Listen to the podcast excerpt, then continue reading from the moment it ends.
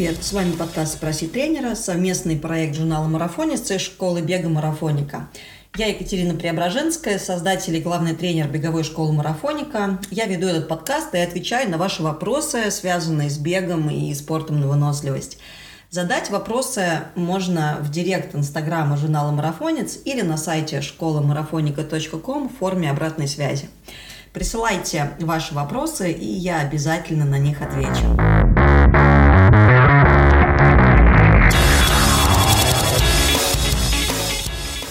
Отвечаю сегодня на вопрос, как начать э, бегать трейлы. А, зачастую, когда речь заходит о трейл-раннинге, а, многим а, людям представляются забеги по горам с какими-то огромными перепадами высоты, с очень сложными техничными маршрутами.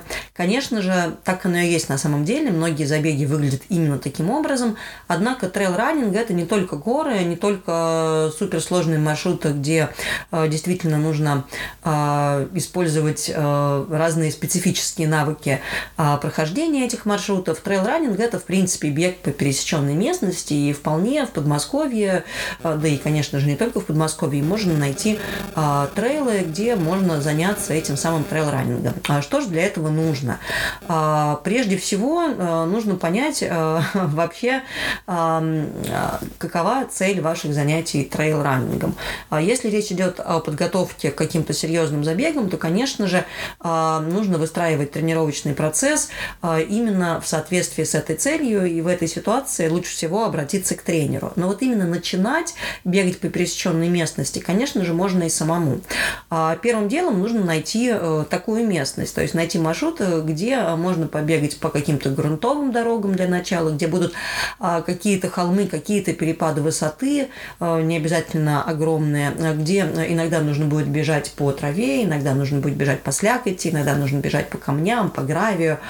А, по а, разной а, поверхности, вполне для этого, для начала подойдут какие-то лесопарки, и, с этого можно начинать. Также можно присмотреть какие-то несложные трейл-раннинговые забеги там, где вы живете, или же куда-то поехать на эти забеги. В России, к слову, достаточно много трейл-ран-ивентов проводится, и многие из них не такие уж и сложные. Следующий пункт, э, что нужно э, сделать дальше. Э, конечно же, необходимо начать укреплять определенные мышцы, которые, скажем так, во время бега по шоссе меньше задействованы. Впрочем, они, эти упражнения, да, которыми вы будете заниматься, они пригодятся и для шоссейного бега. Прежде всего, это стопы. Это самое главное они, э, мышцы стабилизатора стоп нужны и при шоссейном беге. Однако, когда речь заходит о беге по неровной поверхности, они используются гораздо больше, и нагрузка на них гораздо больше. Поэтому первая рекомендация – это начать делать упражнения э, для укрепления мышц стабилизаторов стоп. Э, такие упражнения можно найти в YouTube, можно найти в интернете, в том числе и на канале Школы марафоника в YouTube можете посмотреть такие упражнения. Причем они могут быть э, разной э, сложности. А, начинать нужно, конечно же, с самых простых, где вы просто э, занимаетесь тем, то, что раскатываете, например, массажный роллер стопой, когда вы поднимаете какие-то предметы пальцами ног с пола. А далее, конечно же, нужно вообще делать э, разные упражнения на проработку а, мышц ног. И для бега в гору нам понадобятся упражнения, которые укрепляют заднюю поверхность бедра и ягодицы.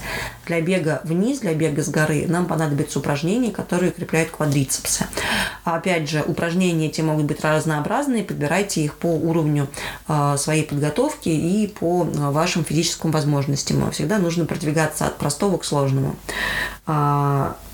А, ну и, наконец, а, третий пункт. Для трейлайнинга, конечно же, нужна специфическая экипировка.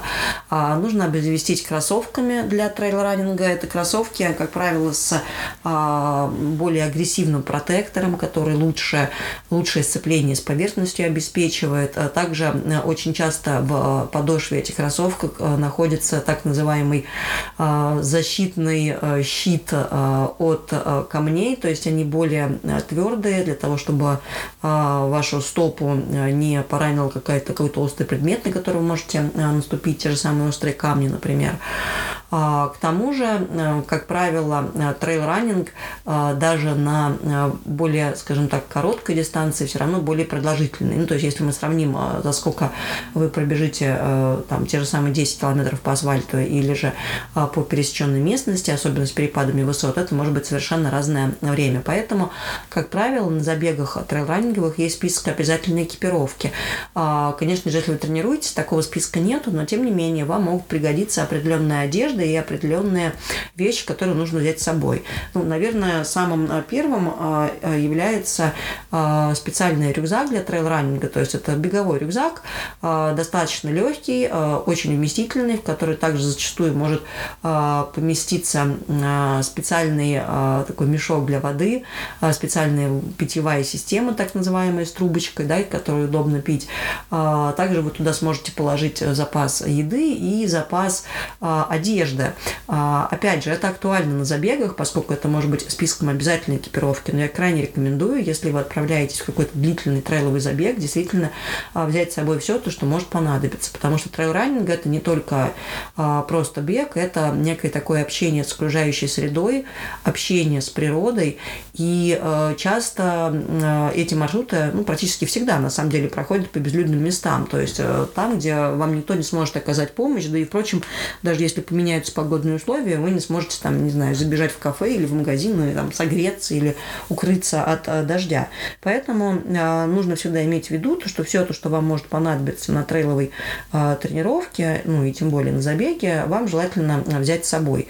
То есть, как я уже сказала, берем рюкзак, в нем должна быть вода, какой-то запас питания, плюс одежда. Конечно же, ориентируемся на погодные условия и на ситуацию, но в целом желательно иметь с собой либо э, спасательное покрывало, как минимум, да, потому что, потому что оно весит очень мало, либо какую-то куртку э, непромокаемую, э, специальную для трейл-раннинга. Впрочем, не буду перечислять э, весь список, э, можно обратиться в специализированный магазин.